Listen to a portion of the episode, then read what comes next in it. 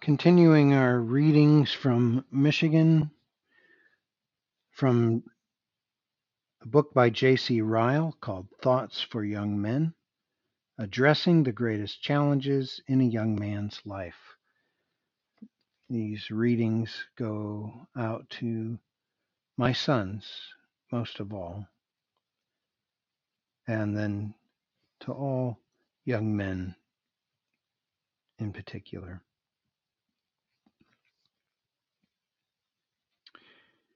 We're reading through Bishop Ryle's book on Thoughts for Young Men, working our way through the first chapter of that book uh, called Reasons for Exhorting Young Men, and we come to uh, the reason number four in today's reading.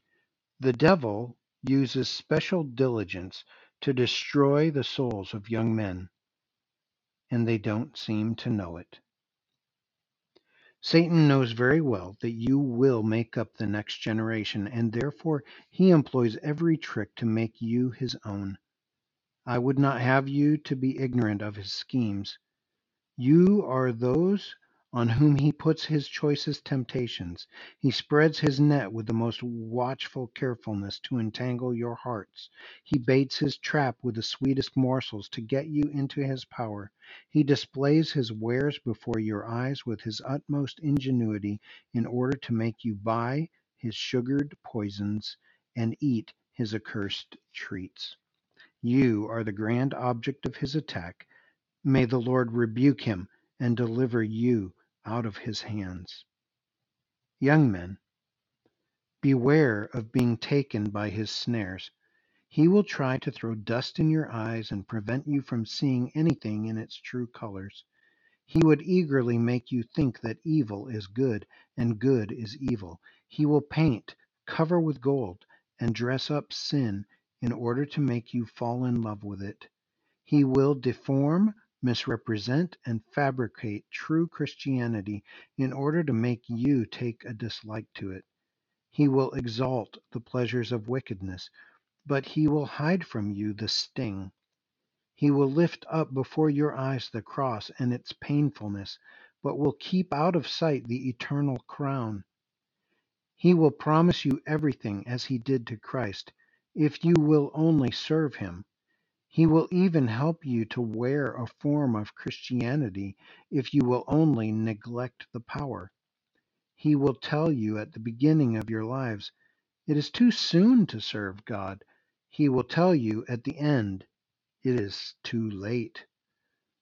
Oh, do not be deceived. You don't know the danger you are in from this enemy, and it is this very ignorance which makes me afraid. You are like blind men walking among holes and pitfalls. You do not see the perils which are around you on every side. Your enemy is mighty. He is called the prince of this world in John 14:30. He opposed our Lord Jesus Christ all through his ministry. He tempted Adam and Eve to eat the forbidden fruit and so brought sin in, and death into the world. He even tempted David, the man after God's own heart, and caused his latter days to be full of sorrow. He even tempted Peter, the chosen apostle, and made him deny his Lord. Surely his hostility towards man and God is to be despised. Your enemy is restless. He never sleeps. He is always going around like a roaring lion, seeking whom he may devour. He is always going back and forth in the earth and walking up and down on it. You may be careless about your souls, but he is not. He wants your soul to make you miserable like himself, and he and will have your soul if he can. Surely his hatred towards men and God is to be despised. And your enemy is cunning. For thousands of years he has been reading one book, and that book is the heart of man.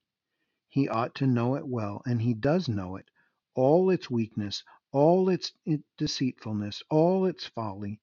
And he has a storehouse full of temptations, such as are most likely to do the heart of man the most harm. Never will you go to the place where he will not find you. Go into the city, he will go there. Go into the wilderness, he will be there also. Sit among drunkards, and he will be there to help you. Listen to preaching, and he will be there to distract you.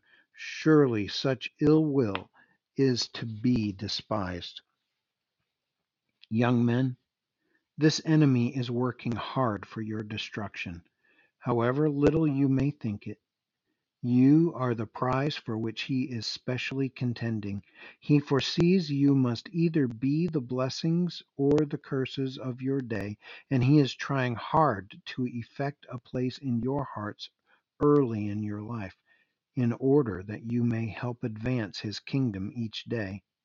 Well does he understand that to spoil the bud is the surest way to mar the flower. Oh, that your eyes were opened like those of Elisha's servant in Dothan. Oh, that you could see what Satan is scheming against your peace. I must warn you, I must exhort you, whether you will hear or not. I cannot, dare not, leave you alone.